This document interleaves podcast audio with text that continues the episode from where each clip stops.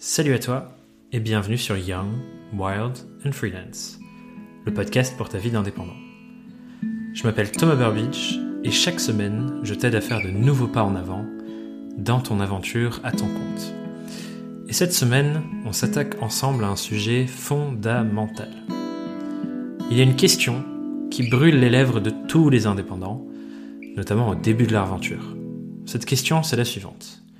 Comment je fais pour trouver de nouveaux clients Et quand on explore cette question, une des réponses qui arrive assez rapidement sur la table, c'est celle de la prospection ou du démarchage, qui est d'ailleurs quelque chose qui fait un peu peur à grand nombre de freelances, je crois. Et j'avais envie d'explorer le sujet un peu, avec l'intention de dresser un portrait plus large que simplement un guide pour bien prospecter. Et j'ai du coup invité Pauline Sarda à venir discuter avec moi de cette grande question. Si tu ne connais pas Pauline, son enjeu phare, c'est d'aider ses clients à générer et saisir de nouvelles opportunités d'affaires, des opportunités commerciales, notamment en exploitant LinkedIn. Dans cet épisode, on creuse donc dans son approche et ses réflexions pour créer des opportunités de nouveaux clients, je parle moi aussi d'ailleurs de mes propres stratégies pour trouver mes clients au début de mon aventure, sachant que ma réponse n'a pas été la prospection. Et on va aussi partager pas mal de choses sur les outils et des choses très concrètes à faire pour débloquer tes prochaines missions. Ce sujet est clairement un indispensable à traiter et je suis ravi de pouvoir te partager cet épisode sur le sujet, qui m'a d'ailleurs donné grandement envie d'aller plus loin dans la pédagogie que je propose et j'ai décidé que j'allais davantage parler de ces sujets, notamment de prospection, d'opportunités commerciales, au travers de ma newsletter.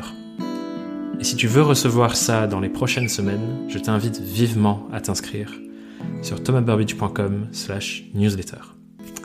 Et sur ce, je te laisse avec ma conversation avec Pauline, et on se retrouve toi et moi à la fin pour le débrief. Bienvenue sur le podcast, Pauline. Hello Thomas, merci pour, euh, pour l'invitation. Très très très content de, de te recevoir. Euh, on a pris un petit temps pour, pour discuter en amont, mais on se disait que c'est la première fois qu'on a vraiment l'occasion de se poser et, euh, et, discuter genre en direct entre guillemets, même s'il y a eu petits messages vocaux croisés par-ci par-là. Mm. Du coup, je suis trop content de, de, pouvoir prendre ce temps avec toi. Ben moi, je suis, euh, moi, je suis hyper contente que, que tu m'aies invité. Hein. C'est un peu un honneur, tu vois, d'être d'être invité sur ton podcast. donc, euh, donc c'est très très cool.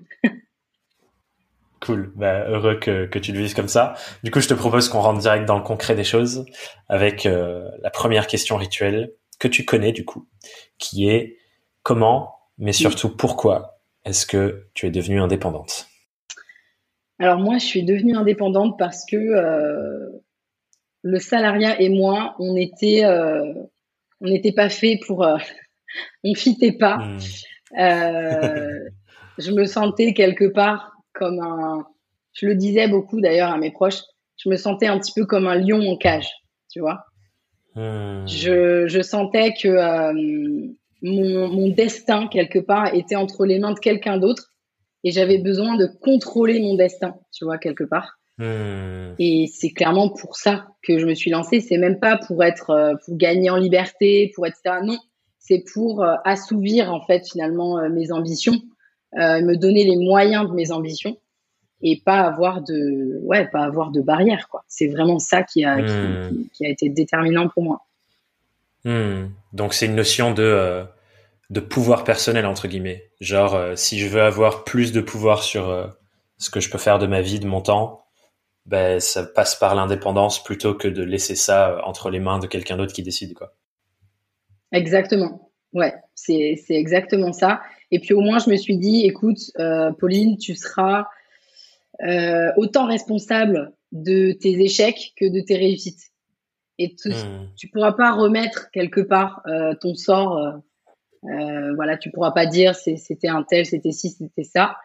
Tu es 100% responsable et vraiment des, dans les deux sens. Et ça, ça m'a hmm. donné euh, une liberté, mais pas la liberté telle qu'on le dit, tu vois, en mode euh, je travaille deux heures par jour et je gagne euh, des millions, tu vois. C'est pas du tout ça. C'était vraiment la, la liberté de, de, ouais, de réaliser euh, et de, de, de, faire la vie que j'ai envie d'avoir, quoi. Hmm.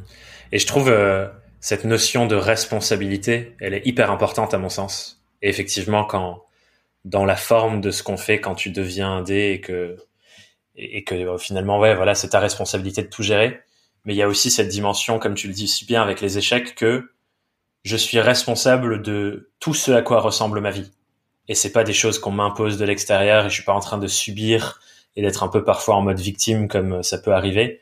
Mais euh, je trouve ça super cool que tu dises, bah en fait, même les échecs, voilà, même quand ça marche pas, c'est moi en fait.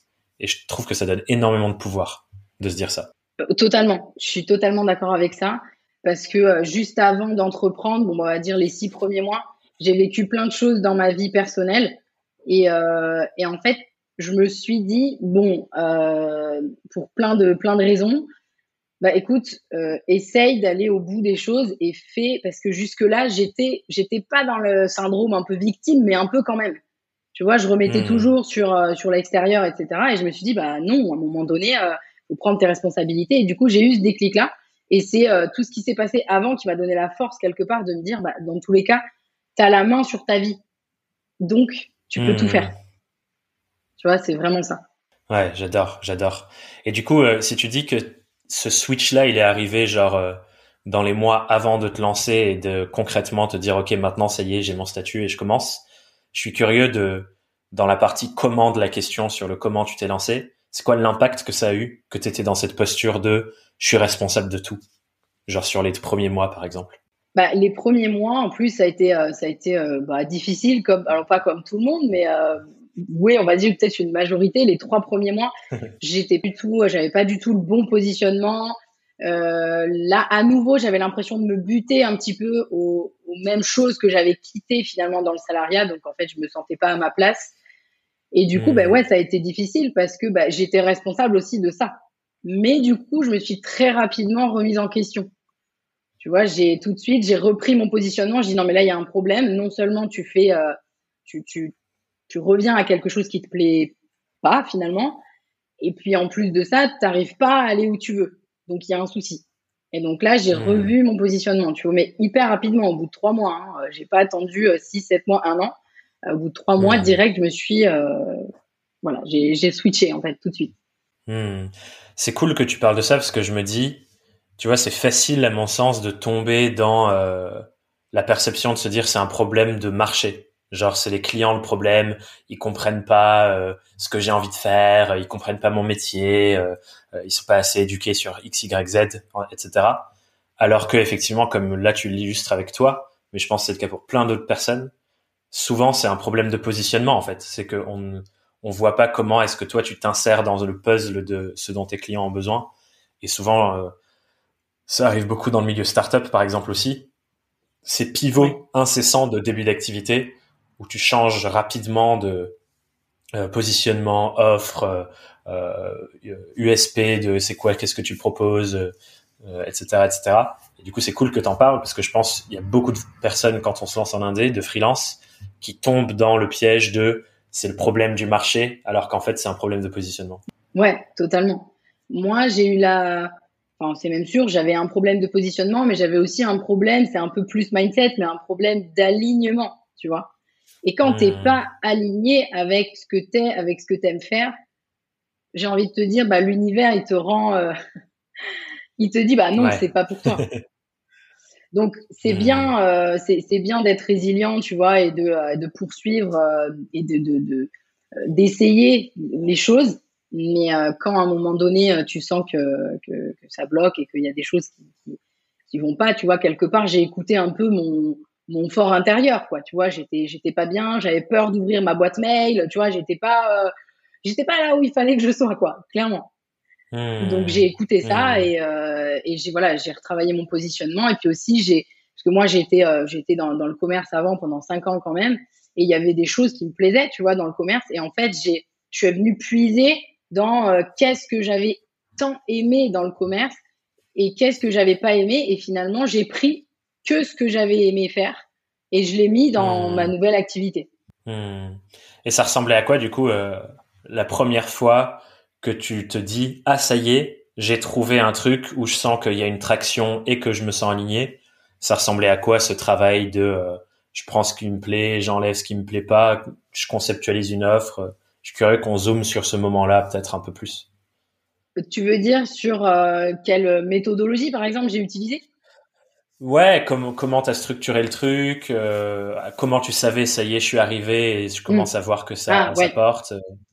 Les, euh, les indicateurs qui, qui ont fait que.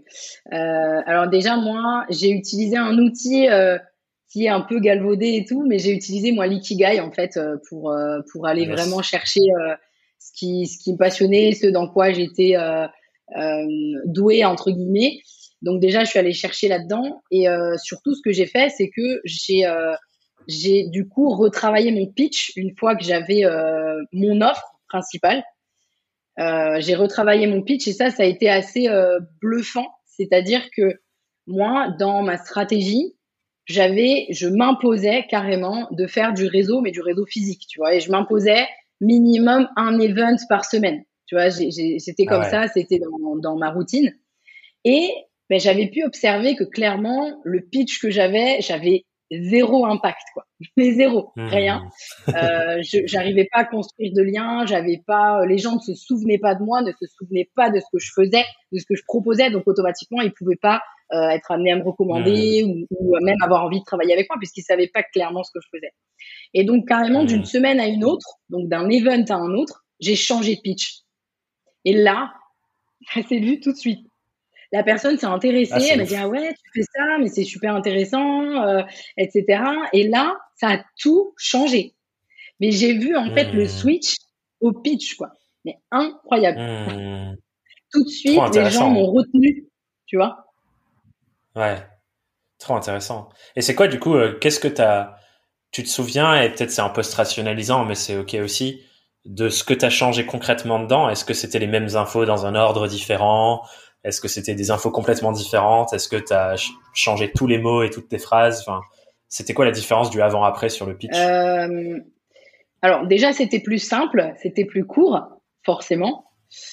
Et surtout, moi en tout cas, c'est ce qui a changé, c'est que j'ai fait le choix euh, stratégique au départ de me nicher sur mon offre, en fait.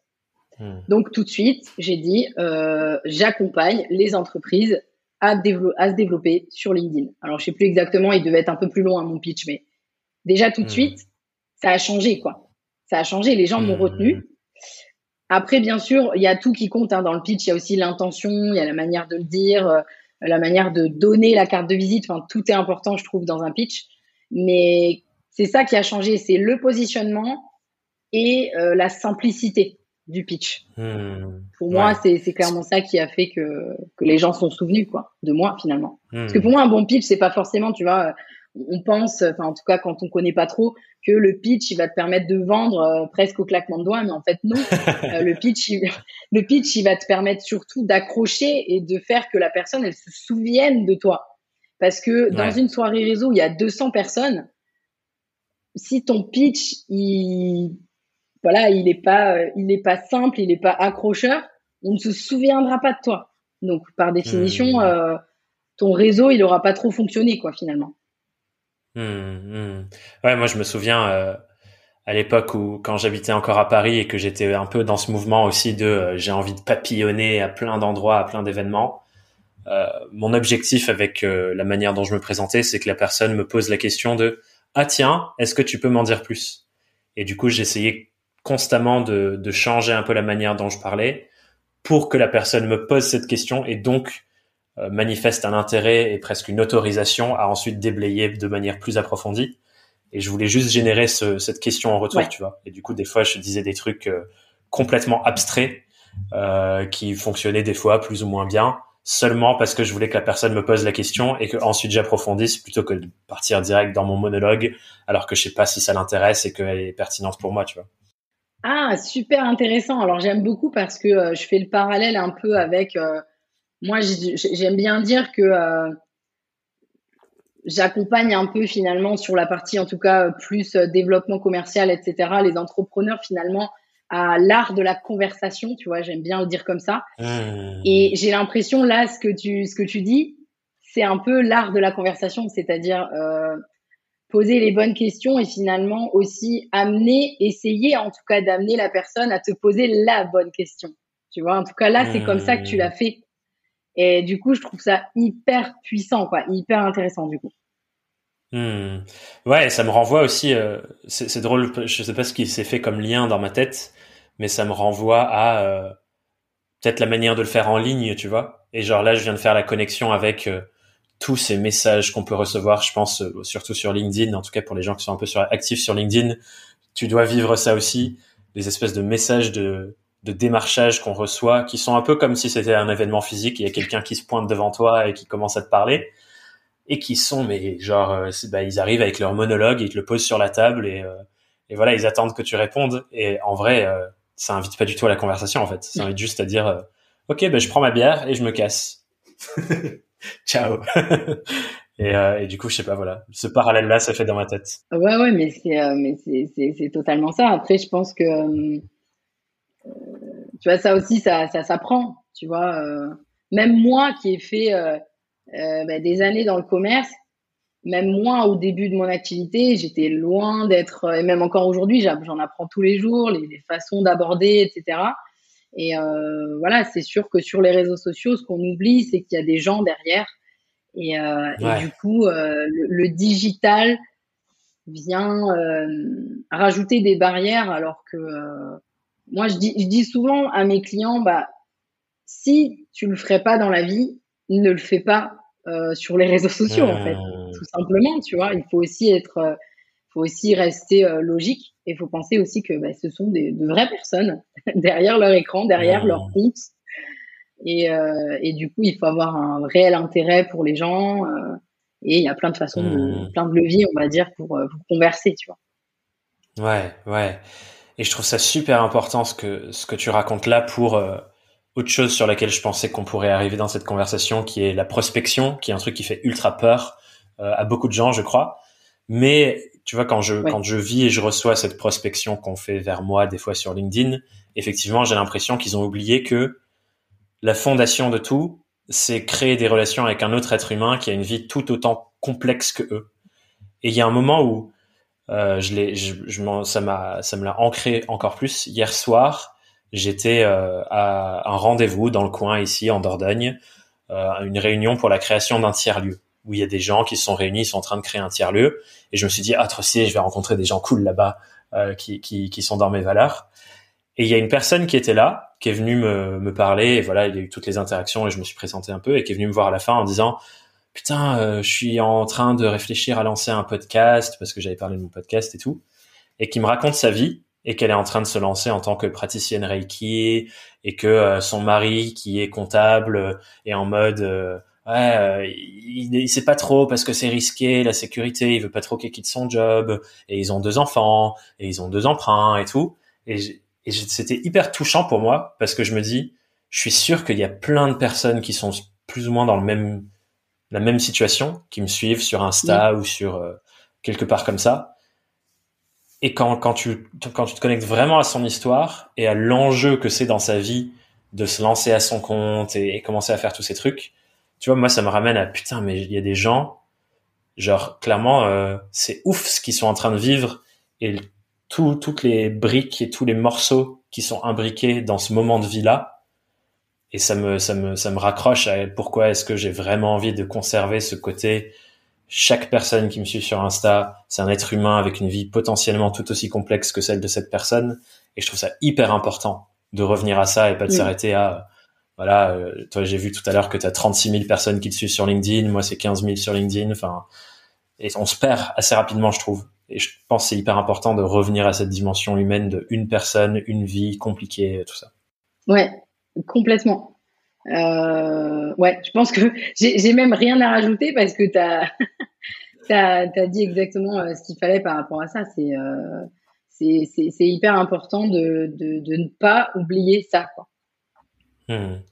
Et du coup, ma question pour toi, pour, pour, pour te permettre d'approfondir, c'est comment tu prends cette fondation-là, d'être dans la dimension humaine de nos rapports, pour créer des conversations, que ce soit en physique ou euh, en numérique sur LinkedIn ou sur Insta, peu importe, et, et démarrer du bon pied, entre guillemets.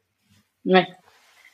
Bah, déjà, il faut savoir que l'être humain, euh, chacun d'entre nous, on a tous une part d'égoïsme en nous. C'est euh, hmm. c'est humain.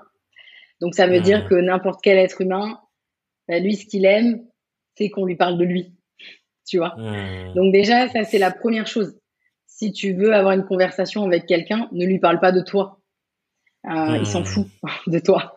Euh, bien sûr, c'est si le et toi le etc. L'intérêt vient en retour. Bien entendu, on va pas, euh, on, va, pas arrêter la conversation là. Mais déjà, je pense que la première chose, c'est vraiment de s'intéresser sincèrement aux autres, mais pas seulement parce que c'est très facile aussi de devenir presque trop stratégique et de s'intéresser aux autres presque faussement, tu vois. Euh, moi, c'est quelque chose que ça, je, mais ça, moi, j'en suis incapable, tu vois, de faire ça. Si la personne fondamentalement ne m'intéresse pas, mais même pas forcément pour un objectif business, je vais pas aller lui parler ou alors euh, elle va comprendre que j'ai pas forcément envie de parler. Donc je pense que c'est important aussi de garder quand même cette dimension sincère. Donc ça veut dire s'intéresser finalement sincèrement euh, à la personne qui est en face de toi. Et puis après ça va être notamment sur les réseaux sociaux où clairement c'est hyper facile, c'est de trouver des points communs, tu vois, si tu n'arrives pas à approcher quelqu'un, trouve des points communs. Et les réseaux sociaux, le nombre de, de, de données en fait qu'on a sur quelqu'un même pas forcément intime, hein, mais sur quelqu'un, son métier, sur euh, sur depuis combien de temps euh, ce qu'il fait, notamment tu vois sur LinkedIn où pour le coup les données sont plus orientées vers le pro, mais euh, tu peux très facilement trouver des points communs, t'intéresser à la personne. Et déjà tu vois par exemple les points communs ça va être moi ce que j'appelle le le prétexte de mise en relation, tu vois, parce qu'il faut trouver un mmh. prétexte de mise en relation. On ne moi, je, je, ne fais pas, je ne dis pas, je vais pas taper sur l'épaule des gens, tu vois, dans la rue et puis je leur dis hey, ça va? Alors bonjour, je m'appelle Pauline. c'est ça. Donc, et eh ben pourtant, c'est exactement ce qui se passe, notamment sur LinkedIn, tu vois, c'est exactement ça. Les gens t'ajoutent, ne te parlent même pas, ne s'intéressent même pas à toi, euh, de, se connectent à toi juste pour euh, avoir leurs chiffres euh, qui augmentent de leur côté, tu vois, mais qui pensent à aucun moment à ce que toi, tu vois et, et, ça, c'est euh, ça, c'est dommage. Donc ouais, je pense qu'en fait, il faut revenir un peu aux fondamentaux. Il euh, faut s'intéresser aux gens, il faut trouver des points communs. Après, bien sûr, tu vas avoir tous les leviers, euh, tous les leviers extraordinaires liés au contenu. Euh, le contenu met les, les, met les gens en lien. Et, et ça, il faut saisir, tu vois, chaque personne. Justement, on revient à ce que tu disais tout à l'heure. Chaque personne euh, potentiellement, il peut y avoir une conversation, il peut y avoir un intérêt. Et c'est un peu, euh, je trouve, ce qui, ce qui se fait euh, pas trop finalement, un petit peu à cause des, euh, je dirais des, comment dire, de l'image qu'on peut se faire par exemple de l'inbound marketing, où on a l'impression que bah, les gens ils viennent un petit peu tout seuls à toi. Mais avant d'arriver, d'atteindre ce point-là d'inbound, de véritable inbound. Mais avant, euh, il va falloir que tu t'intéresses aux autres parce que sinon, tu vas attendre très longtemps. Et euh, le, le, levier, c'est le contenu en partie, tu vois, ou les réactions. C'est cool que tu parles de ça parce qu'il y avait un sujet que je voulais qu'on creuse qui est justement ça. C'est, je pense, dans, dans notre écosystème, il y a énormément de gens qui parlent de la création de contenu, le fait de construire un truc où tes clients viennent par toi-même et ainsi de suite. Et je pense c'est super facile mm. de fantasmer sur ça, tu vois, de fantasmer sur je vais juste écrire des articles, j'aurais pas besoin de, de passer euh, la peur d'aller discuter directement avec des gens et les trucs vont m'arriver. Et c'est vrai que sur le long terme, c'est potentiellement possible. Et je pense que toi et moi, on commence aussi à goûter à ça. Mais clairement, au début, je pense que pour beaucoup de personnes, bien faire de la prospection et bien être dans une réflexion de je veux créer des, des nouvelles rencontres et des opportunités qui dérivent de ces rencontres, c'est clairement la meilleure voie, tu vois. Parce qu'on peut tomber dans ce fantasme de euh, l'inbound et, et faire ça et ne pas avoir de résultats pendant je ne sais combien de temps, quoi. Exactement. Ouais. Moi, j'aime bien appeler ça le marketing de l'espoir. J'adore.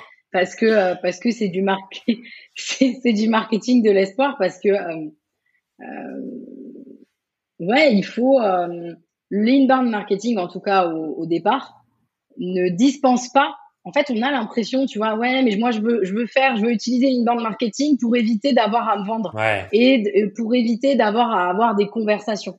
Mais en fait, non.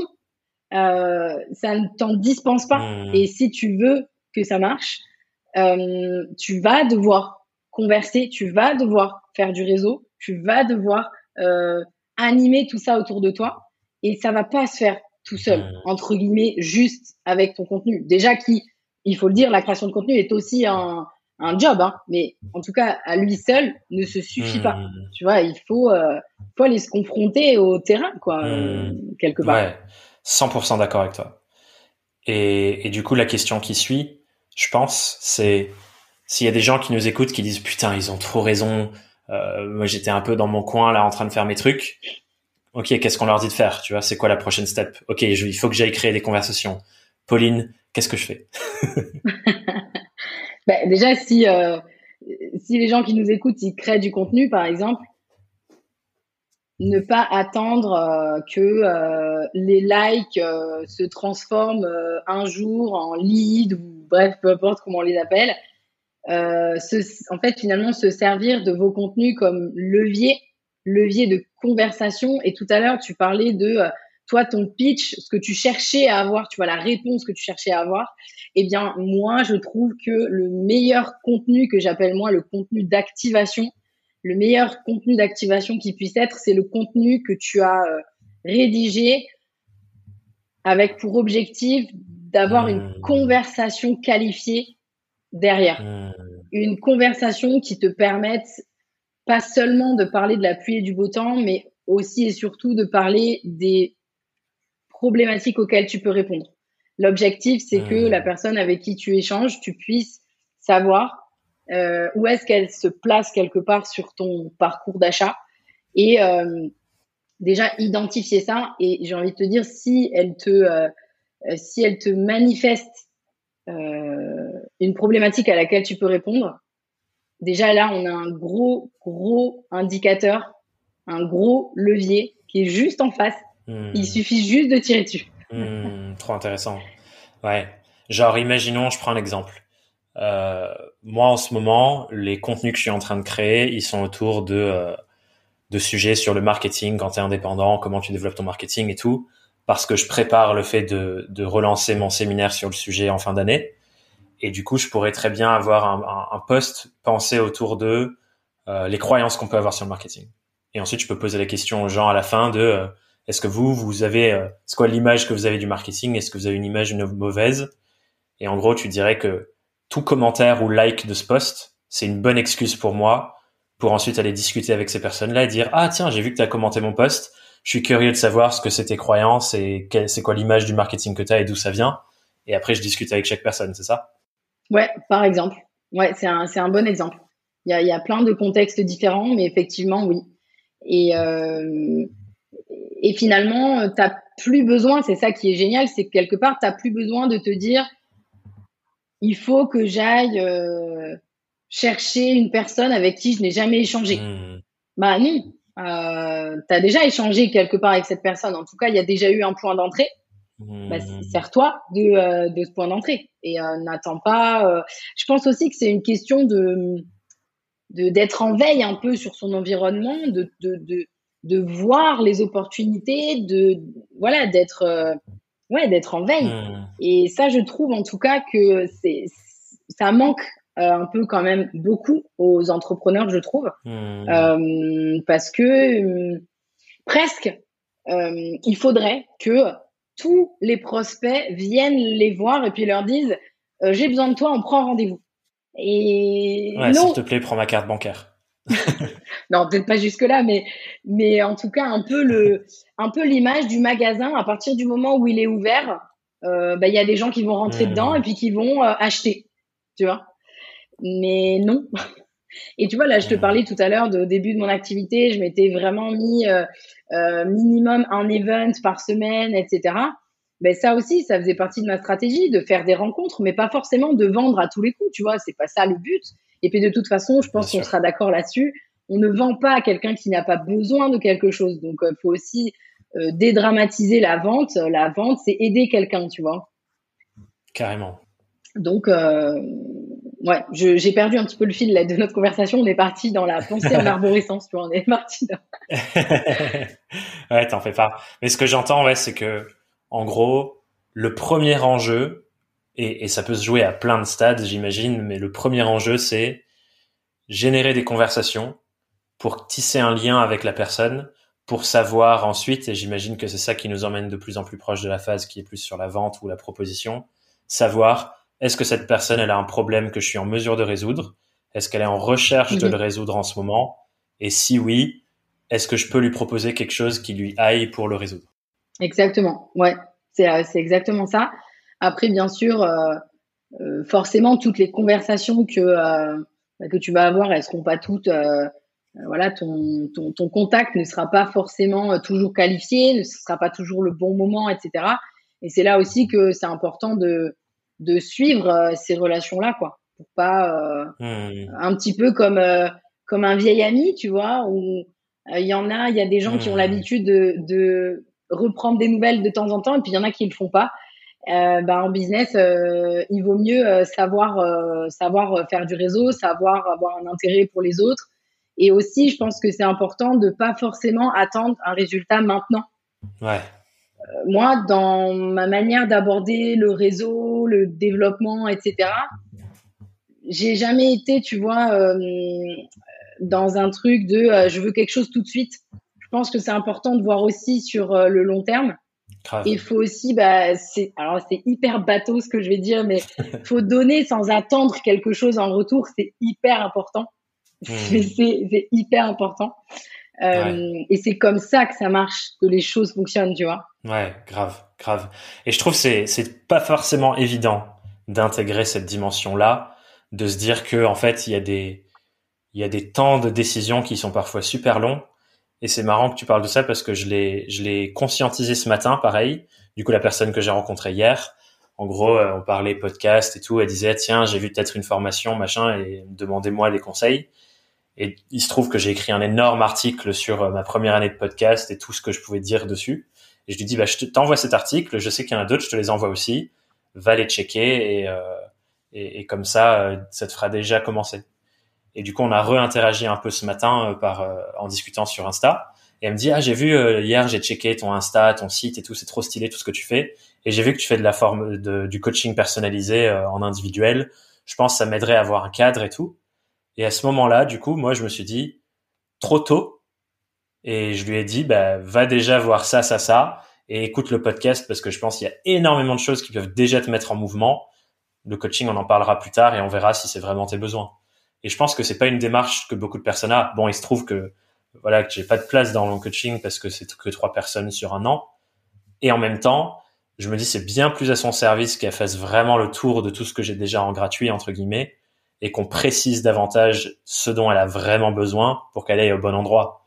Et du coup, c'est beaucoup plus long-termiste, mais euh, ben voilà, j'aurais entre guillemets pu lui vendre direct un truc là, alors que pour moi, c'est pas l'intention de base en fait. Ouais, complètement. En fait, ce que ce que tu viens de décrire, ça pourrait paraître euh, un peu contre-productif, genre en mode, mais attends, Thomas, t'avais t'avais une perche là devant toi, tu l'as pas prise, etc. et, et, et, en fait, non, quoi. Euh, euh, moi, je, parce que moi, du coup, voilà, j'ai été dans le commerce, du coup, bon, voilà, des, des formations euh, sur la vente, euh, des sketchs de vente, etc. Je m'en suis mangé un paquet, voilà, pendant ma, mes, formations quand j'étais salarié, etc. Et je me souviens un jour, on avait un, un coach, un coach de vente qui m'a dit non mais tu sais Pauline ce qui est important c'est un bon commercial c'est pas forcément quelqu'un qui va vendre tout à n'importe qui un bon commercial, c'est quelqu'un qui va euh, vendre quelque chose déjà à quelqu'un qui en a besoin, mais qui va aussi savoir ne pas vendre. Tu vois? C'est-à-dire mmh. dire, mmh. Euh, savoir dire, bah, écoute, là, c'est pas le bon moment, ou euh, comme ce que tu as fait là finalement, bah, écoute, en gros, va te nourrir de tout ce que je fais, et puis peut-être qu'il y a un moment donné où véritablement tu auras besoin de moi, et là, à ce moment-là, bah, ce sera le bon moment. Euh, et ça, c'est euh, hyper important aussi, effectivement. Le, le, le, la partie commerciale, les relations, finalement, c'est beaucoup aussi une question de timing. Et c'est important. Et je comprends que ce soit mmh. difficile, parce que moi, pour le coup, j'ai énormément de clients qui ont du mal à identifier, tu vois, le nombre des fois de messages sur la même semaine de clients que je reçois et qui m'envoient, tu vois, une impression d'écran et qui me disent, non mais là, Pauline, je fais quoi? Est-ce que je lui propose un rendez-vous? Je lui propose pas? Qu'est-ce que je fais? En fait, ils sont perdus, tu vois. Ouais. Mais euh, voilà, c'est aussi une question de timing et du coup, il faut savoir identifier ben, les timings aussi. Hmm. Et qu'est-ce que tu leur réponds du coup? Comment tu sais c'est quoi les critères selon toi qui font que tu sais que c'est le bon moment d'aller proposer ou tu sais que c'est le bon moment de passer à, à l'étape d'après, de dire ok on passe d'une conversation textuelle à on se prend un rendez-vous et on parle vraiment de ce que je fais? C'est quoi pour toi les critères de passage de ces étapes? Alors pour le coup là ça dépend de euh, ça dépend beaucoup quand même du contexte. Mais en général, je vais demander quand même euh, à mon client, je vais lui dire OK, mais euh, montre-moi la conversation un peu plus haut parce que là, je sais pas ce qui s'est passé avant. Contexte. euh, et puis aussi, explique-moi, explique-moi, euh, voilà, explique-moi euh, ce qui, ce qui s'est passé avant, depuis combien de temps vous échangez, est-ce que c'est la première fois euh, euh, Est-ce que euh, cette personne elle a déjà interagi plusieurs fois Par exemple, si on, si on part d'une quelque chose qui découle des contenus, est-ce que cette personne vous avez déjà échangé sur vos contenus? Est-ce que c'est la première fois que tu lui as parlé? Non. Alors déjà, il y a tous ces tous ces critères là en fait qui vont rentrer en ligne de compte. Et puis aussi, il y a bien entendu ce que la personne elle va dire. Euh, si mmh. la problématique elle est urgente, en général, tu le vois. Tu vois, il y a, y a ça aussi. Enfin, tu le vois dans la conversation. Il y a des mots qui vont pas tromper. Ouais. Tu vois. Donc euh, c'est difficile de te donner quand même une réponse, euh, tu vois, un peu bateau, quoi, parce que ça va quand même dépendre de, de, plein de choses. Mais euh, ouais. c'est c'est tout un contexte. Et j'ai le souvenir d'une d'une mmh. cliente justement il y a il y a un mois et demi là, c'est assez récent. On a fait le tour un peu de justement de tous les contacts récemment qu'elle avait eu, tout confondu, hein, les réseaux sociaux, ex extérieurs, etc. Et puis, euh, il y a des trucs, tu vois, mais moi, ça me saute aux yeux, quoi. Il y a des trucs, je lui dis, mais attends, mais tu t'es pas revenu vers cette personne, là C'est vrai ouais. Tu as vraiment fait ça Et elle me dit, bah non. Je dis, mais attends, mais là, c'est... Vas-y, quoi, enfin, vas-y. Et, euh, et, et, ça a pas manqué, tu vois. Euh, elle y est allée, voilà, je l'ai accompagnée aussi forcément sur sur comment euh, dire les choses, tu vois, parce que j'accompagne aussi quand même beaucoup sur cette partie-là, parce que c'est c'est ça hein, qui, qui, fait peur hein, beaucoup. Ouais, bah ouais. qu'est-ce que je dis euh, Comment je vais vers la personne Qu'est-ce que je dis, etc. Et tout, tout, ça qui, qui, qui englobe voilà plein de plein de peurs en fait finalement. Hmm. Et elle y est allée et voilà, je suis hyper contente parce que bah tout simplement, elle a décroché genre le plus gros contrat qu'elle ait jamais décroché depuis qu'elle est euh, indépendante, tu vois. Et, euh, et c'est juste trop génial de se dire, mais je lui ai dit après, je lui ai dit, mais est-ce que tu te rends compte, Clémentine, que en fait, le ce que tu avais envie, ton objectif, il était là, à côté de toi. Mais entre, il y avait un, il y avait un fossé immense ouais. euh, qui était entre les deux. Et je lui dis, tu quoi. vois, t'étais mais juste à côté, quoi. C'est ça. Mmh. Et t'étais juste à côté. Je lui dis alors bien sûr, euh, euh, c'est sûr que l'accompagnement il fait, tu vois. Et, et, du coup je lui dis, je dis tu vois maintenant tu, tu sauras, maintenant tu sais que ça a fonctionné, tu vois ça lui a donné confiance de refaire, tu vois. Ouais. Hmm. Et c'est super intéressant parce que ça illustre bien ce que tu disais juste avant sur euh, l'importance du suivi, parce que je pense que quand tu suis de manière plus consciente les interactions et les relations que tu tisses avec des personnes, parfois 100% en ligne, sans jamais les rencontrer, ni discuter vraiment de vive voix, en fait, tu arrives à identifier de manière plus fine ces espèces de, de, déclencheurs de conversation qui peuvent arriver et qui peuvent mener à, à des propositions ou à, au fait d'accompagner les gens. Et ça me fait atterrir sur un truc dont tu parles régulièrement oui. et dont moi aussi j'essaye de parler vraiment régulièrement aux personnes que j'accompagne, qui est la mise en place d'un espèce de CRM quand tu es freelance, tu vois. Et je pense qu'on a très vite fait de se dire c'est un outil pour les grosses boîtes et ça fait peur, cet acronyme CRM, je ne sais même pas ce que ça veut dire. Alors que quand tu es free, d'autant plus quand le modèle de ton business c'est j'ai peu de clients que je prends en consulting et on paye soit au taux journalier, soit des forfaits plus élevés de plusieurs milliers d'euros d'un coup, ben c'est tellement important. Parce que justement, si tu signes peu de clients, ben ça veut dire que tu vas pas être en relation avec 1500 personnes en même temps et tu vas pouvoir qualifier comme ça et vraiment avoir un, une vraie qualité de suivi quoi. Ouais, complètement. Euh, le CRM effectivement c'est un outil qui euh, moi des fois j'ai des clients ils ont une véritable aversion tu vois. Mmh. Tu leur parles de CRM et ils sont là ah bon? Ah non mais euh, des questions je mets pas en place un CRM et tout et après quand tu leur expliques tu vois ils, ils comprennent que bah c'est super bon pour eux et que c'est un outil qui va les aider à pérenniser aussi euh, leur entreprise, leurs relations, leur réseau, enfin tu vois. Et euh, puis aussi il y a je reviens un peu là-dessus, mais il y a un peu ce, ce, tu vois, la vente, c'est diabolique, euh, c'est pas bien. Et du coup, ils ont l'impression quelque part euh, de se dire, ben euh, oui, mais attends, Pauline, si je rentre cette personne dans mon CRM, c'est mal, quoi. Enfin, tu vois, tu sais, ils sont là, mais attends, mais c'est hyper calculé, machin. Je lui dis, écoute, je lui dis, t'as bien des, t'as bien les prénoms de tes proches, enfin pas de tes proches, mais peut-être de, de gens proches sur ton calendrier avec avec leur anniversaire, tu vois. Est-ce que tu trouves que c'est mal? Ou est-ce qu'au contraire tu trouves plutôt que euh, c'est euh, c'est plutôt une façon de d'avoir un intérêt pour quelqu'un parce que si tu le rentres euh, sur ton agenda, c'est parce que euh, t'as pas envie de d'oublier, tu vois, et c'est important pour toi. et tout de suite ils sont là. Hmm. Ah oui, c'est vrai. hmm. Bah ouais, grave, grave. Et effectivement, je trouve c'est important de noter ce cette différence entre j'ai vraiment à cœur de prendre soin et c'est pas 100% calculé, tu vois, parce que ce qu'on se dit là sur les déclencheurs de conversation et tout, tu peux très bien le prendre de manière ultra froide en mode OK, c'est ça qui marche, je vais faire ça 100% et je vais euh, tout faire pour augmenter mon chiffre d'affaires et n'en avoir absolument rien à foutre des gens en face de toi. Mais tu peux aussi le prendre en mode I care, tu vois. J'ai vraiment à cœur de prendre soin et je vais utiliser des choses qui mm. vont m'aider à encore mieux prendre soin. Ouais, ouais, totalement. C'est euh, c'est super bien dit, c'est exactement ça. Et moi, le CRM, pour moi, c'est ça.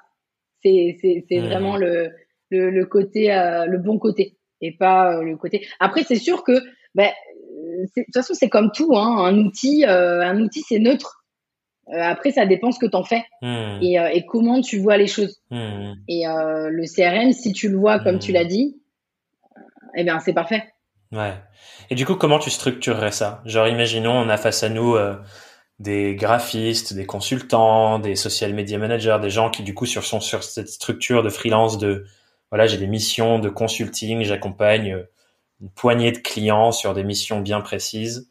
Comment, pour toi, tu structurerais le fait de suivre ces relations avec euh, des gens que tu croises sur les réseaux, des prospects dans ce qu'on appellerait un CRM Qu'est-ce que tu mets dedans? Qu'est-ce que alors tu je vais peut-être expliquer rapidement, je trouve en tout cas comment le CRM est utilisé euh, de façon euh, sans, sans, en connaître vraiment euh, tous les tous les rouages, mais souvent le CRM est utilisé à partir du moment où tu fais une proposition. Tu vois, à partir du moment où tu fais une proposition, là, tu commences à rentrer ton contact dans ton CRM en te disant bon ok euh, je lui ai fait une proposition, je vais le relancer telle date, etc. etc. Et en fait pour moi l'enjeu du CRM il n'est pas là. Oui il a un intérêt à ce moment-là, mais l'enjeu du CRM il est avant. Non mais exactement l'enjeu du CRM il est avant et euh, finalement tu vas rentrer dans ton CRM toutes les personnes pas seulement des clients potentiels, mais aussi des euh, partenaires ou même mmh. prescripteur parfois potentiel. Parce qu'on a tendance à toujours vouloir client, client, client, client. Or, pour moi, euh, un business, il est vraiment porteur quand il est dans une sorte d'écosystème un peu où tu as euh, mmh. euh, des prescripteurs, des partenaires. et des fois, les prescripteurs, dans certains business, clairement, c'est une, ce sont des, des viviers d'opportunités d'affaires et hmm. parfois, tu n'as même, pas, euh, même pas besoin d'aller vers ton client parce que tu travailles tellement bien tes prescripteurs et tellement bien tes relations prescripteurs que tu te fais recommander euh, hyper régulièrement et du coup, tu n'as absolument pas besoin euh, euh, d'aller chercher, tu vois, le client. Ouais. Donc, ce qui est important, c'est d'identifier, on va dire, ces personnes-là, mais aussi d'identifier à, à quelle phase ils sont dans le parcours d'achat mais à partir du moment où il y a une opportunité, potentiellement, tu peux faire rentrer quelqu'un dans ton CRM. Maintenant, c'est plus complexe que ça quand même, hein, mais. Euh... Ouais, ouais. Bah, on va peut-être pouvoir le décortiquer. J'allais dire, euh, pour préciser pour les personnes qui nous écoutent, qui n'ont peut-être jamais entendu parler de ce que c'est un CRM. En gros, pour faire ultra simple, c'est une liste des personnes clés avec qui vous êtes en relation euh, à l'extérieur de votre boîte. Et comme le disait super bien Pauline, ça peut être des clients potentiels, des partenaires potentiels, donc avec qui vous travaillez pour servir les clients, et les prescripteurs, pour ceux qui n'auraient peut-être jamais entendu ce mot pareil, c'est des personnes qui sont davantage en contact avec vos clients potentiels que vous et pourraient vous recommander auprès d'eux pour bosser avec eux. effectivement, comme tu le dis super bien, il y a plein de business qui sont construits que sur de la relation prescripteur et dont les missions ne tombent que comme ça. Et euh, mm. moi, par exemple, quand je faisais toutes mes missions euh, branding, c'était en grande majorité euh, ces jeux de réseau avec des prescripteurs, autant le collectif dans lequel duquel je faisais partie où il y avait des missions qui rentraient tout le temps et j'étais en super bonne relation avec la personne à la tête de ce collectif qui du coup me plaçait tout le temps sur les missions, mais aussi d'anciens clients qui qui me recommandaient auprès de leur réseau interne dans les incubateurs de start-up et tout, qui étaient devenus mes prescripteurs. J'avais bossé une fois avec moi. Enfin, plutôt, j'avais bossé une fois avec eux. Et ensuite, trois, quatre, cinq fois, ils m'ont recommandé à d'autres parce que je gardais un lien avec eux, quoi. Ah ben voilà, voilà, t'as as tout dit, parce que tu gardais un suivi. Et puis, il n'y a pas aussi, euh, dans les prescripteurs, je pense que c'est important de le préciser, il n'y a pas que les clients, il n'y a pas que les gens avec qui on a déjà travaillé, il y a aussi des gens qui comprennent totalement ce que vous faites et qui vous suivent, par exemple, sur les réseaux sociaux, qui vous apprécient, avec qui vous avez déjà un petit peu échangé, qui vont vous recommander sans avoir travaillé avec vous. Moi, tu vois, moi, ça, je l'ai énormément. Je compte pas le nombre de gens sur LinkedIn qui m'écrivent, qui me disent, ah, j'ai un client, j'ai ci, j'ai ça. Euh, est-ce que euh, je peux euh, te recommander? Alors que je n'ai jamais parlé avec eux. Donc c'est hyper important aussi de noter que bah, dans les prescripteurs, il n'y a pas que les clients.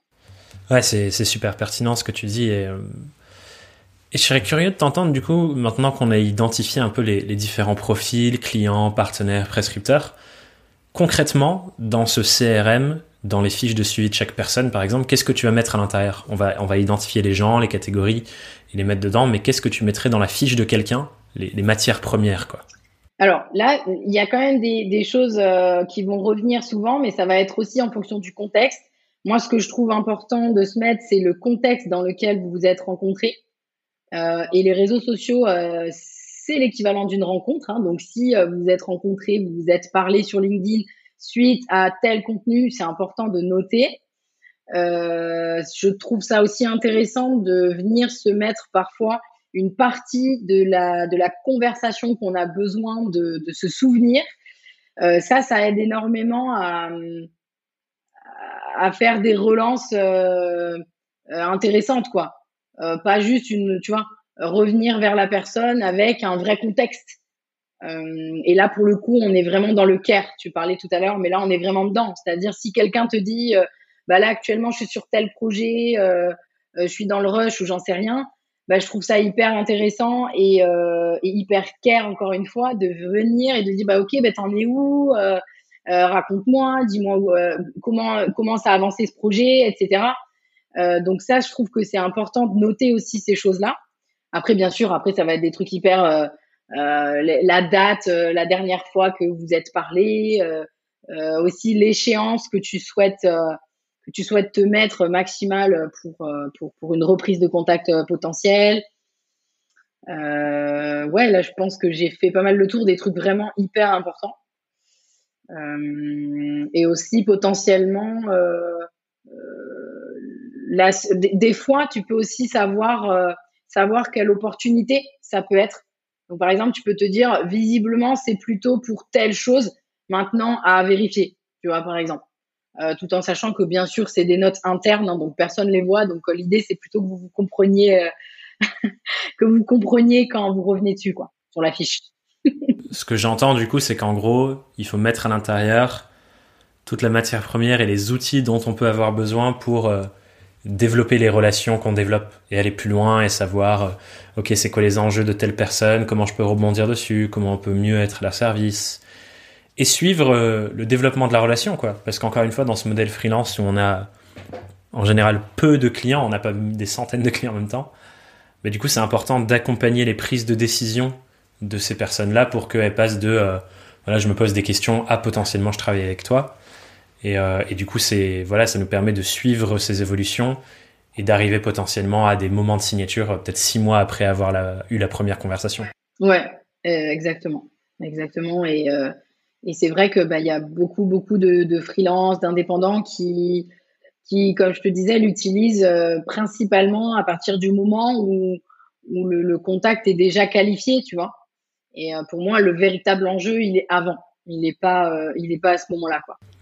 Ouais, et, ça me fait penser à un autre truc que, que j'avais pas mal observé et, dont j'avais parlé assez longuement dans mon séminaire Excellence Marketing Indépendant de l'année dernière, qui est le fait que je suis sûr, et, pour vous qui nous écoutez, c'est sûrement le cas, que vous avez autour de vous des gens avec qui vous avez déjà une relation forte, qui savent ce que vous faites et pour qui vous pourriez apporter de la valeur, vous pourriez répondre à leurs enjeux du moment, ils ont besoin de ce que vous faites. Mais voilà, mais, mais, mais la proposition se fait pas. C'est-à-dire que la, personne, le freelance, ne propose pas, et donc il se passe rien. Et je pense qu'on a un peu ce, fantasme ou genre cette obsession de vouloir toujours aller vers des nouvelles personnes, des nouveaux clients, construire des nouvelles relations, euh, développer sa visibilité, etc. Alors qu'il y a des gens qui sont là, juste à côté de nous, avec qui il a déjà la confiance nécessaire pour qu'on avance ensemble et qu'on bosse ensemble, quoi. Et ça, je pense, c'est un truc qu'on sous-estime radicalement parce qu'on surestime l'envie d'aller euh, conquérir de nouveaux horizons, alors que juste là à côté de nous, il y a déjà des gens avec qui on peut bosser maintenant, si on leur propose, et du coup le CRM sert beaucoup pour ça. Exactement, et ça me fait penser euh, aux relations, tu sais, sur LinkedIn, il y a euh, premier niveau, deuxième niveau, troisième niveau, et euh, des fois j'ai des clients, ils sont focus, tu vois, sur les deuxièmes niveaux. Et je lui dis, mais non, mais et tes premiers niveaux, t'en fais quoi en fait? tes, premiers niveaux, fais-en quelque chose. Tes premiers niveaux, tu as déjà eu un contact, t'en as pas eu, enfin, tu vois.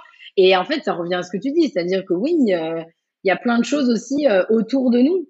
Et euh, ça me fait penser aussi que moi, quand j'ai quand j'ai lancé ma formation en ligne, du coup, il y a plusieurs mois maintenant sur LinkedIn, j'ai fait appel à, à, une agence pour pour mes ads.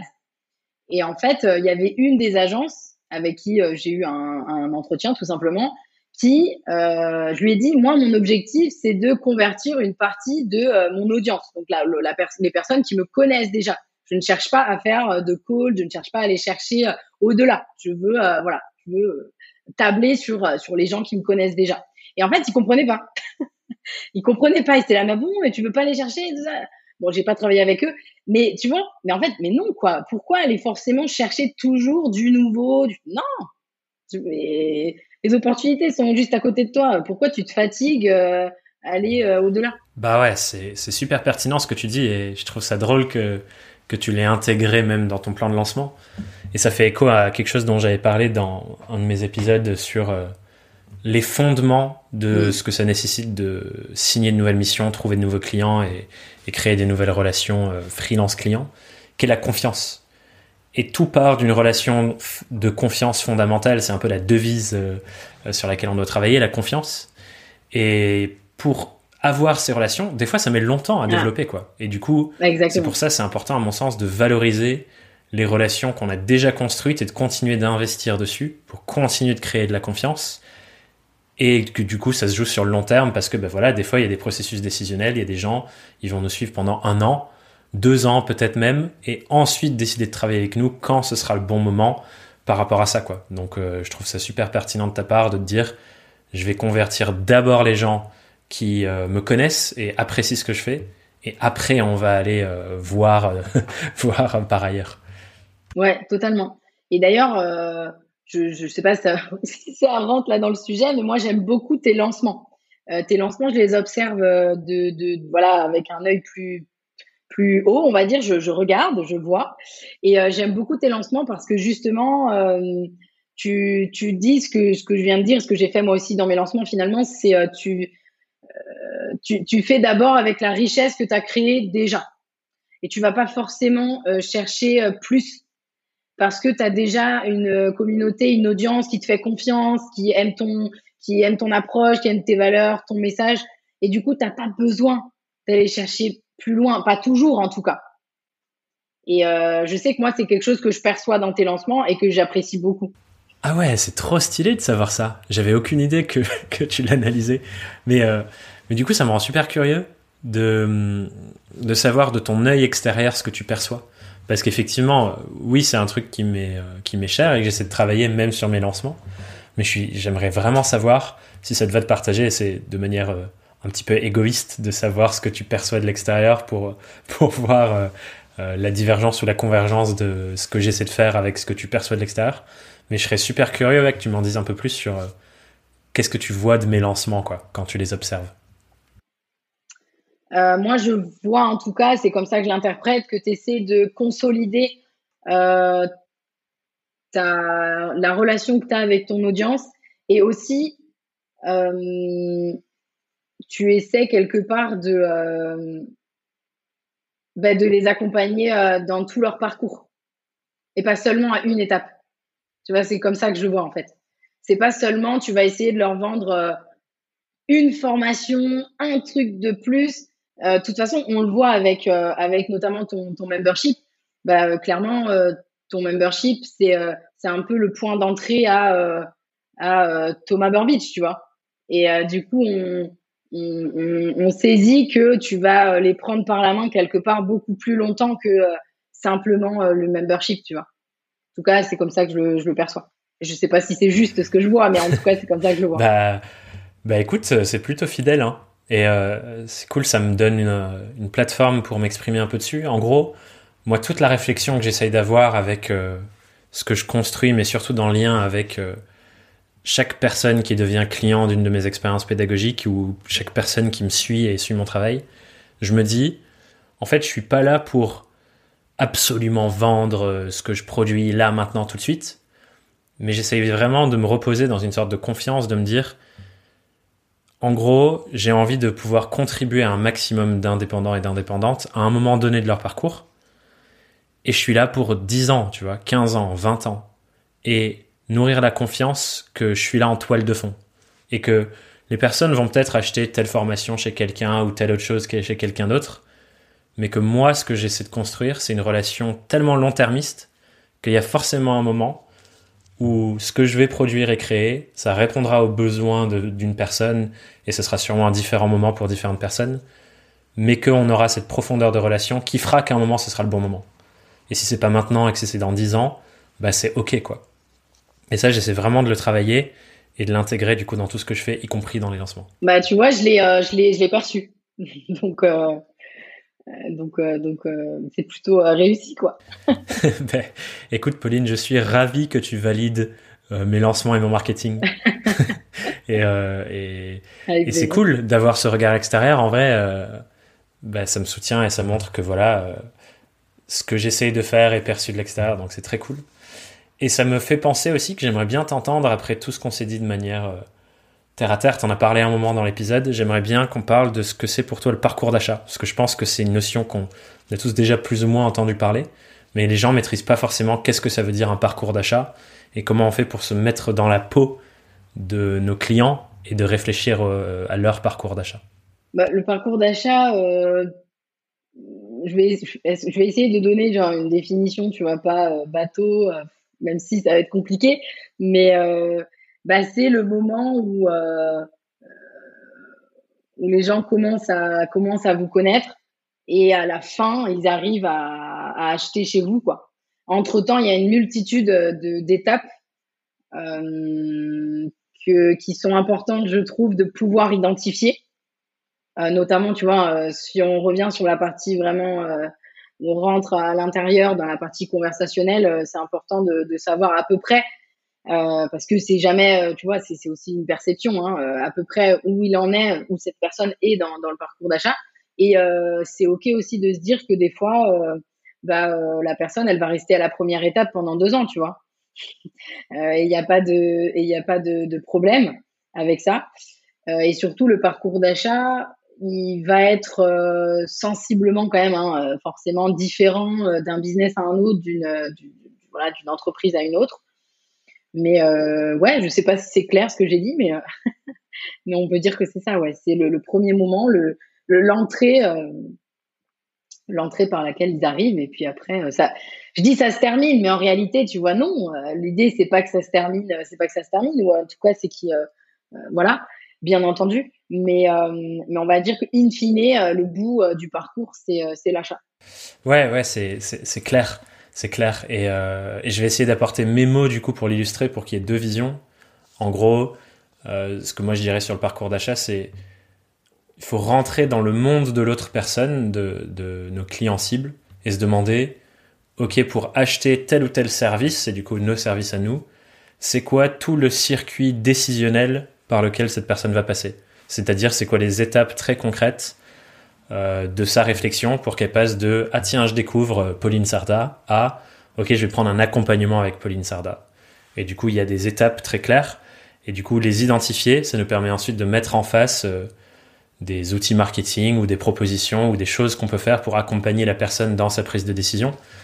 Et ça me renvoie à autre chose dont, on n'a pas parlé, mais qui est faite euh, centrale finalement dans ça, c'est cette empathie dont il faut faire preuve pour rentrer dans le monde de nos clients idéaux et revenir à, ce truc euh, voilà qu'on a dit maintes et maintes fois encore, à quel point c'est hyper important de vraiment connaître sur le bout des doigts les gens avec qui on veut travailler quoi. Exactement, en fait, on revient un peu aux fondamentaux que euh, tout le monde n'en peut plus d'en entendre parler, mais c'est super important, c'est c'est la cible, c'est la personne avec qui, euh, euh, qui, qui va acheter vos produits, quoi. C'est à elle qu'il faut parler. Et c'est sûr qu'au début, c'est toujours, euh, c'est toujours plus difficile. C'est pour ça que, voilà, que, que l'enquête terrain est essentielle pour moi parce que j'en discutais justement avec, avec quelqu'un que j'avais en rendez-vous hier qui me disait, mais en fait, j'ai fait mon persona, etc. Et puis je lui dis, OK, mais tu, tu, comment tu l'as fait ton persona? Puis là, en fait, bien entendu que c'est imagination euh, qui a fait euh, un excellent persona euh, avec un âge, une ville, enfin tout est tout est beau, mais tout est faux. et, et forcément, je pense que le parcours d'achat, ça se, bien sûr, on peut l'affiner ben, avec l'enquête terrain notamment, mais on l'affine aussi et surtout avec l'expérience aussi. Tu vois, je pense que c'est je pense que c'est important de se dire que bien sûr qu'il y a plein de choses qu'on peut faire pour mieux connaître son client au démarrage ou notamment quand on, quand on construit une offre, hein, tout simplement. Mais c'est OK aussi de se dire que ben, des fois, il peut rester encore quelques zones d'ombre et ces zones d'ombre, euh, ben, c'est l'expérience hein, qui fait aussi. Euh, tu vois, moi, forcément, je connais encore mieux ma cible aujourd'hui que je la connaissais il y a deux ans. Et pourtant, euh, j'ai fait une enquête terrain, tu vois. Donc, mais c'est clair que voilà, l'enquête terrain, c'est essentiel. Je pense que tu diras pas le contraire, à mon avis. Je suis 100% d'accord avec toi. Euh, parce que et, du coup ça me permet d'illustrer un peu aussi l'approche que moi je, je, propose parce que finalement c'est assez euh, assez similaire de il faut faire l'enquête terrain que moi j'appelle la méthode du détective et j'ai toute une partie avant aussi que je partage dans ma formation sur la construction des offres sur comment tu fais pour rentrer vraiment dans le monde de l'autre et cultiver du coup euh, moi ce que j'appelle l'empathie euh, extrême, qui est de vraiment essayer de vivre et de voir le monde par les yeux de l'autre.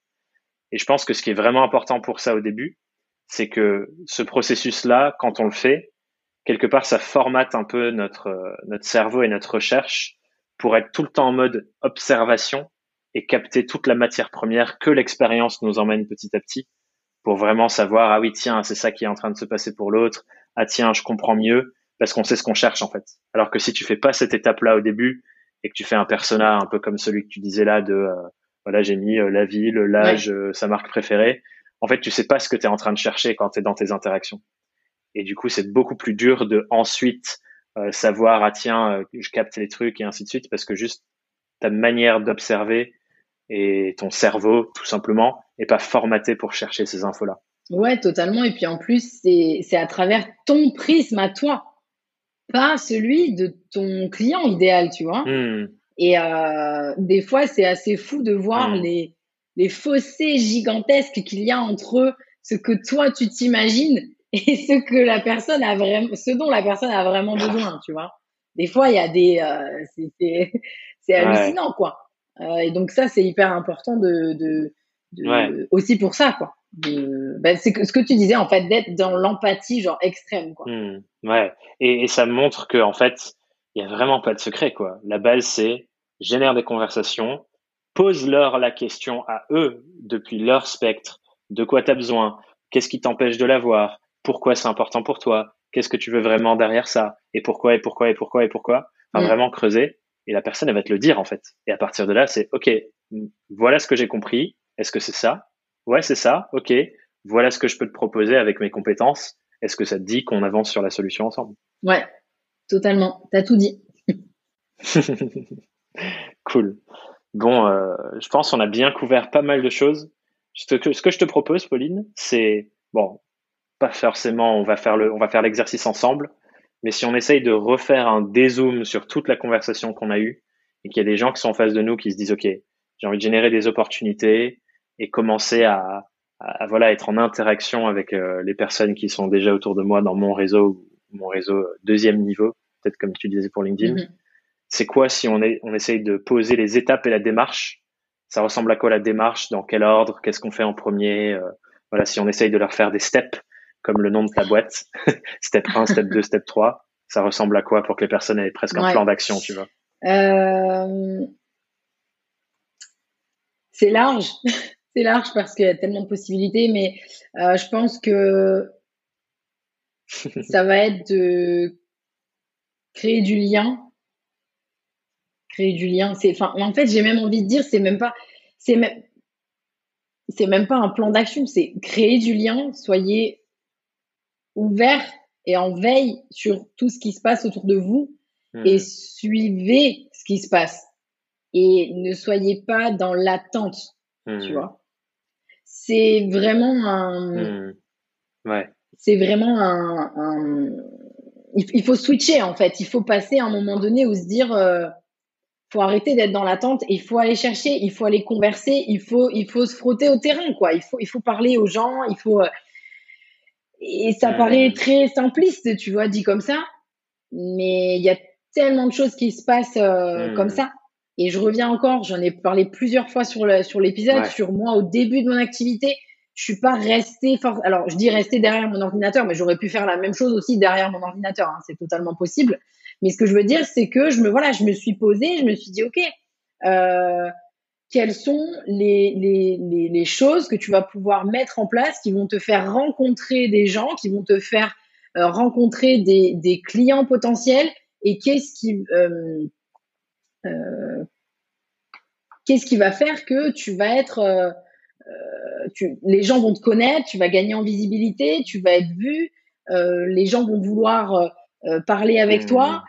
Mmh. Tu vois, c'est, je suis partie en fait finalement de quelque chose de très, de très simple. Hein, parce qu'on va toujours chercher le truc compliqué ou alors on se cache beaucoup derrière, je dis souvent ça, mais derrière son ordinateur, au final, tu vois, Internet, il est là pour, pour faire euh, pour faire euh, que les gens ils, finalement ils communiquent plus facilement quelque part. Mais en fait euh, non.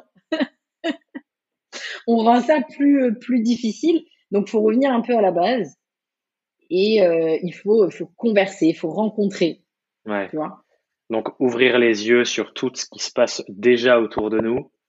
Et ensuite en gros en mode je cherche des opportunités d'aller discuter avec des gens qui peuvent être intéressants pour euh, pour, pour, pour aller dans le sens d'aider plus de personnes que, qui sont les clients parce que mm. j'imagine que euh, la base c'est vraiment vouloir aider les autres. Ouais, totalement. Donc je suis en mode veille, je cherche les gens avec qui ah tiens, là je peux discuter, je vais discuter et après voilà, je suis la relation et et on atterrit sur le CRM et le parcours d'achat dont on s'est parlé là quoi. Ouais, exactement. Tu vois, tu as mieux défini les choses que moi.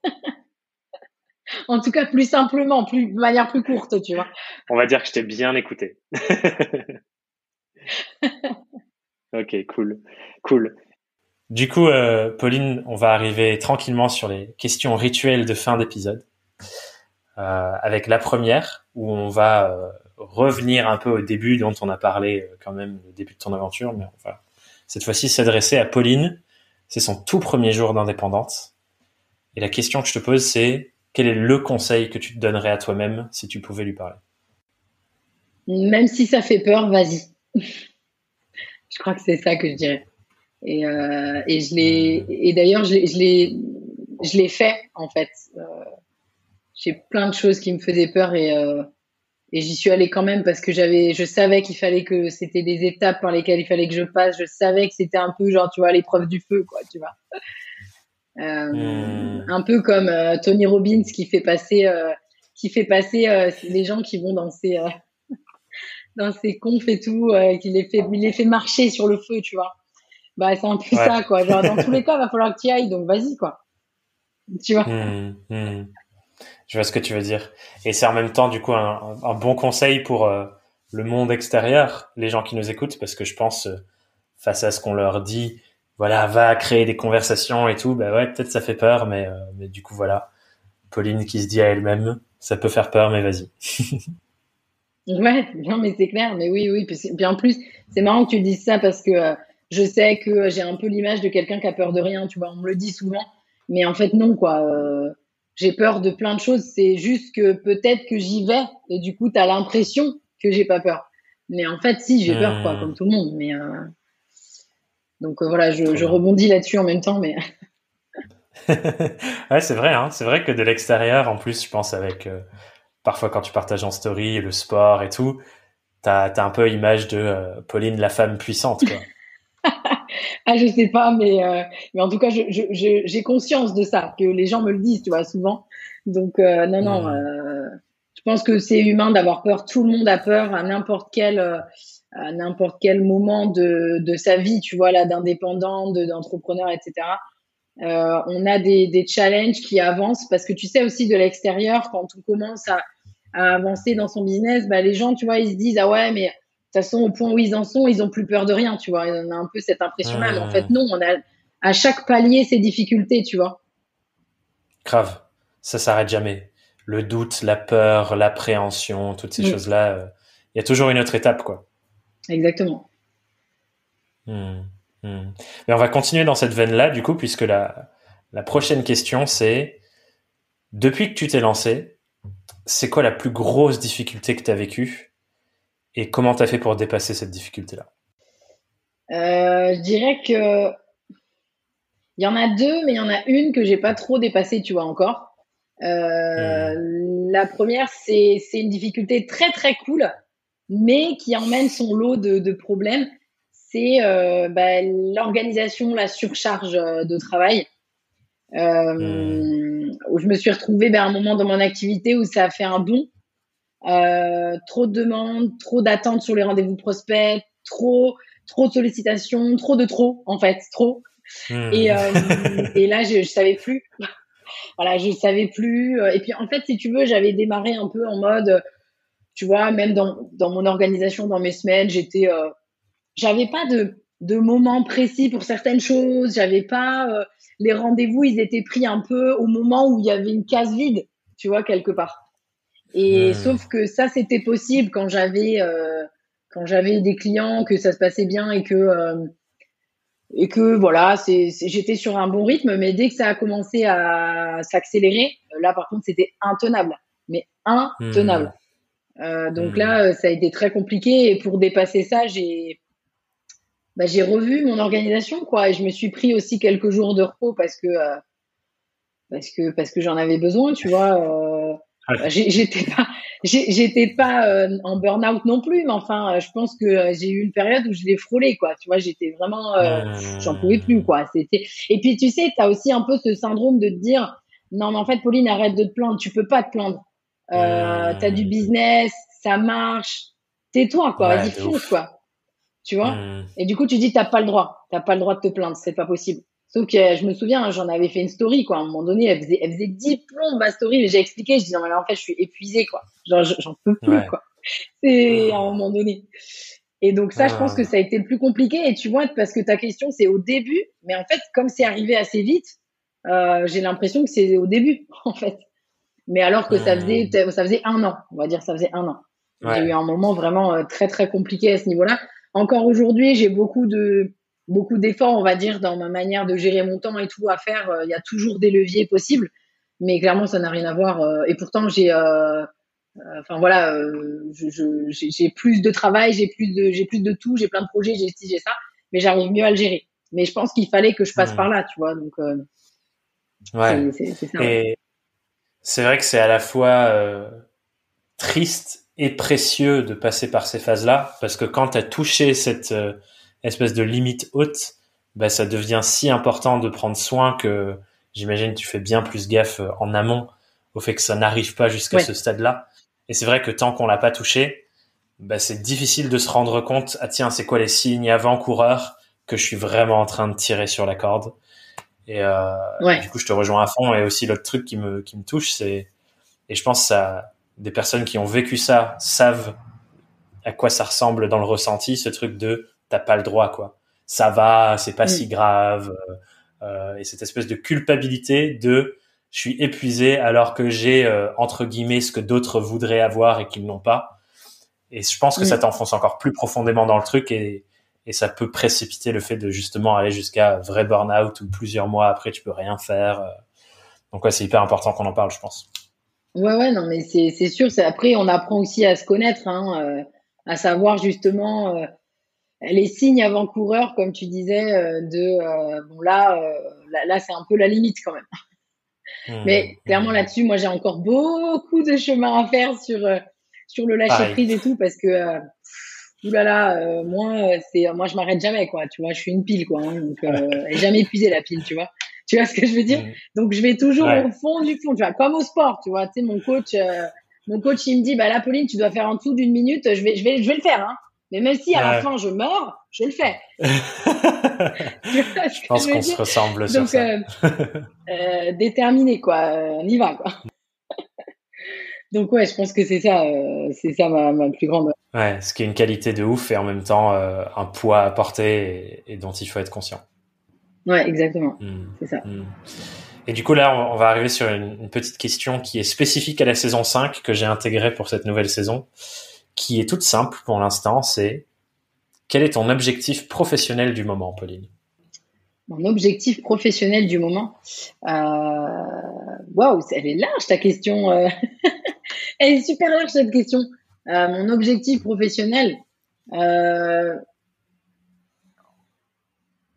sais pas, j'aurais plutôt parlé de challenge, mais c'est pas ça la question. mon objectif professionnel, c'est de. Non, elle est trop compliquée ta question. Thomas. Je peux, je peux la euh, préciser si tu veux. Ouais, vas-y, ouais, parce que c'est vrai que c'est, tu vois, ça peut être ma vision, ça peut être, tu vois, ça c'est assez, euh, pour moi, là, en ce moment, du coup, c'est. Je te laisse choisir ton échéance, du coup. Tu peux prendre par défaut l'échéance trimestre à la limite, mais tu peux sinon choisir échéance euh, à un an, à six mois, à, à, à un mois. C'est quoi ton objectif? Genre, si tu devais dire en ce moment, on est en train de bosser sur ça, le, résultat qu'on cherche à avoir, c'est ça. Mm, Donc un objectif trimestriel. Quoi. C'est quoi ton objectif pro du trimestre?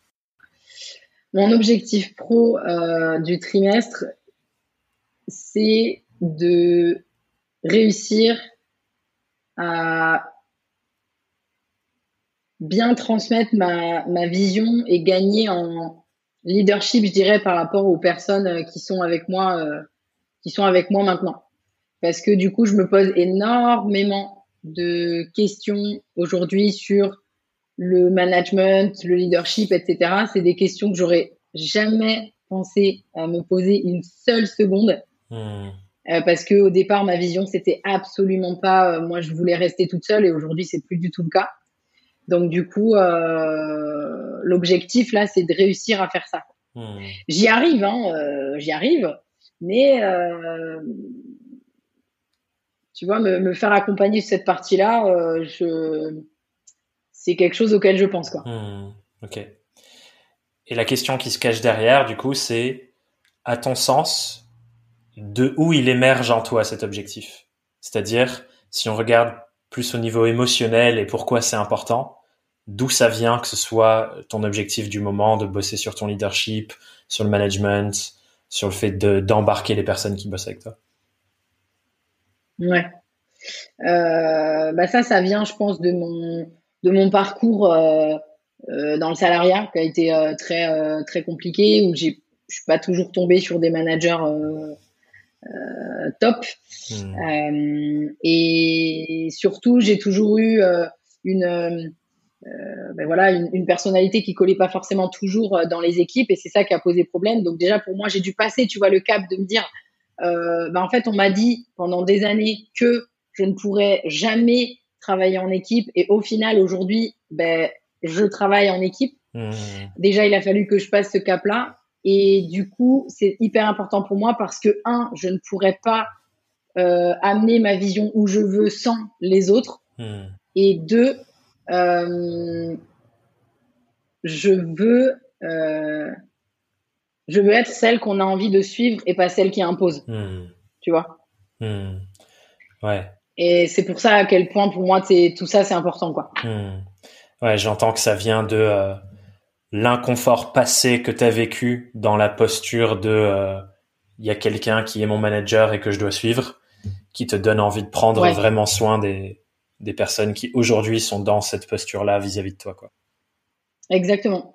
Ouais. Et puis pour le coup, j'ai pas envie d'avoir, euh, tu vois, je, je, vais rentrer vite fait un peu dans les détails, mais moi j'ai plutôt envie d'avoir une une structure euh, managériale, tu vois, plutôt horizontale. Hmm. Et, euh, et justement parce que j'ai pas envie qu'il y ait d'histoire de hiérarchie, de euh, toi t'es meilleur que lui ou toi tu ta parole vaut plus que bref. Hmm. Et ça, pour moi, oui, tu peux avoir des trucs un peu naturels, tu vois, mais ça se travaille. C'est un c'est un c'est un métier à part entière, quoi, hmm. pour, pour, pour amener les gens avec toi. Quoi. Ouais, ouais, trop intéressant. Merci. Merci pour ton partage et ça me parle parce que je suis dans ces problématiques moi aussi euh, actuellement. on s'en parlera peut-être en off après. Euh, et du coup, on prend le moment là de, de se tourner cette fois-ci vers les auditeurs. On s'est tourné vers ton intériorité, maintenant on se tourne vers eux et elles.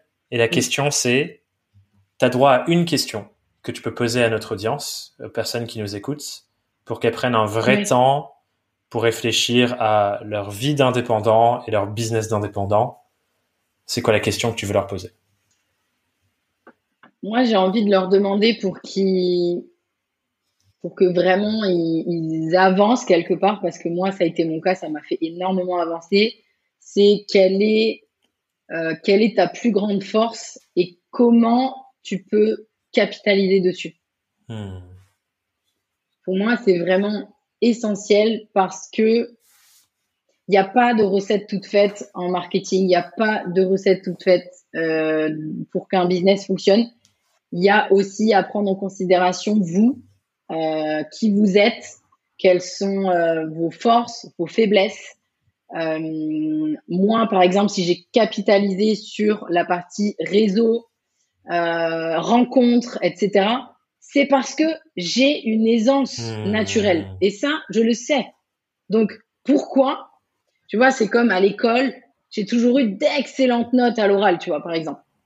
Mais je sais que je suis forte là-dedans.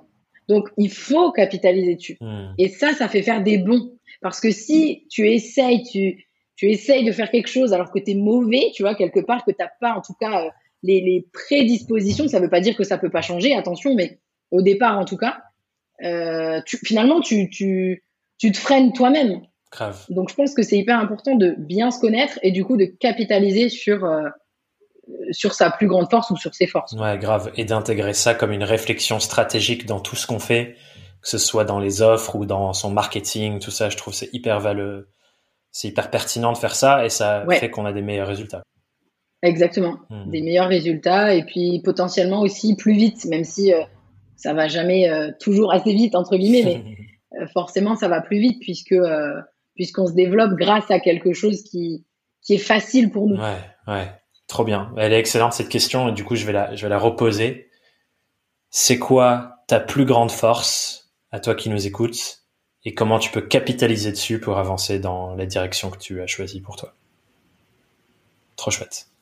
Excellent. Merci beaucoup Pauline pour tout ce qu'on s'est dit aujourd'hui. Clairement, euh, trop bonne conversation. J'ai vraiment kiffé. Et, euh, du coup, je suis curieux, où est-ce que je peux envoyer des personnes qui nous écoutent, qui veulent discuter avec toi, en savoir plus, euh, suivre ton travail? Bah, Pour me contacter, j'ai envie de dire le plus facilement, ça va être franchement, ça va même pas être LinkedIn, ça va être Instagram parce que c'est hyper fluide. Vous pouvez venir me parler euh, sans problème. Sur LinkedIn aussi, mais il y a le, la petite euh, demande de connexion, etc. qui des fois, moi, j'en ai beaucoup, donc euh, j'accepte pas toujours tout d'un coup. Donc, ça sera clairement sur Instagram, sur bah, vous tapez Pauline Sarda et puis vous allez me trouver hein, rapidement. sur LinkedIn, bien sûr, et puis après via via ma newsletter principalement sur mon site web, tout simplement. Très bien. Vous aurez tous les liens dans la description et sur la page de l'épisode sur le site. Merci beaucoup Pauline, c'était un vrai plaisir et, euh, et, merci à toutes les personnes qui nous ont écoutés. Merci à toi Thomas. Ciao. Ciao. Je trouve cet échange avec Pauline hyper riche pour que tu puisses avancer sur ce grand sujet de la génération d'opportunités. Autant avec une approche de réflexion assez haute finalement sur la posture, ce qui est important à garder en tête, sur des éléments de mindset, d'état d'esprit, que aussi dans le concret très actionnable du quotidien, notamment sur le CRM, comment rebondir sur les conversations qu'on a eues pour aller générer des opportunités. Si ça n'a pas été le cas, je t'invite vivement à reprendre cet échange, potentiellement même depuis le début, et à prendre des notes pour poser des actions concrètes à mettre en place grâce à ce qui a été partagé ici. J'en profite pour rappeler que ce podcast a pour vocation d'être un véritable outil de travail pour toi dans ton aventure indépendante. Et pas seulement une émission où tu écoutes passivement en te disant Ah tiens, c'est intéressant, mais sur laquelle tu n'agis pas. Alors je vais rajouter une question à celle de Pauline pour m'assurer que tu passes à l'action. La question est la suivante. Quelle est l'action la plus importante que tu peux mettre en place suite à cet épisode pour générer de nouvelles opportunités dans ton business Je serais très curieux de savoir qu'est-ce que tu mets en place et je t'invite à partager ta réponse sur tes réseaux et à me taguer pour que je puisse le voir. Et si tu veux continuer l'échange, continuer de progresser ensemble sur ce sujet et d'autres, je t'invite vivement à rejoindre les quelques milliers d'indépendants qui lisent chaque semaine ma newsletter sur thomaburbidge.com slash newsletter. Et d'ici à cet échange, je te souhaite une très belle journée et on se dit à la semaine prochaine sur Young, Wild and Freelance. Bye bye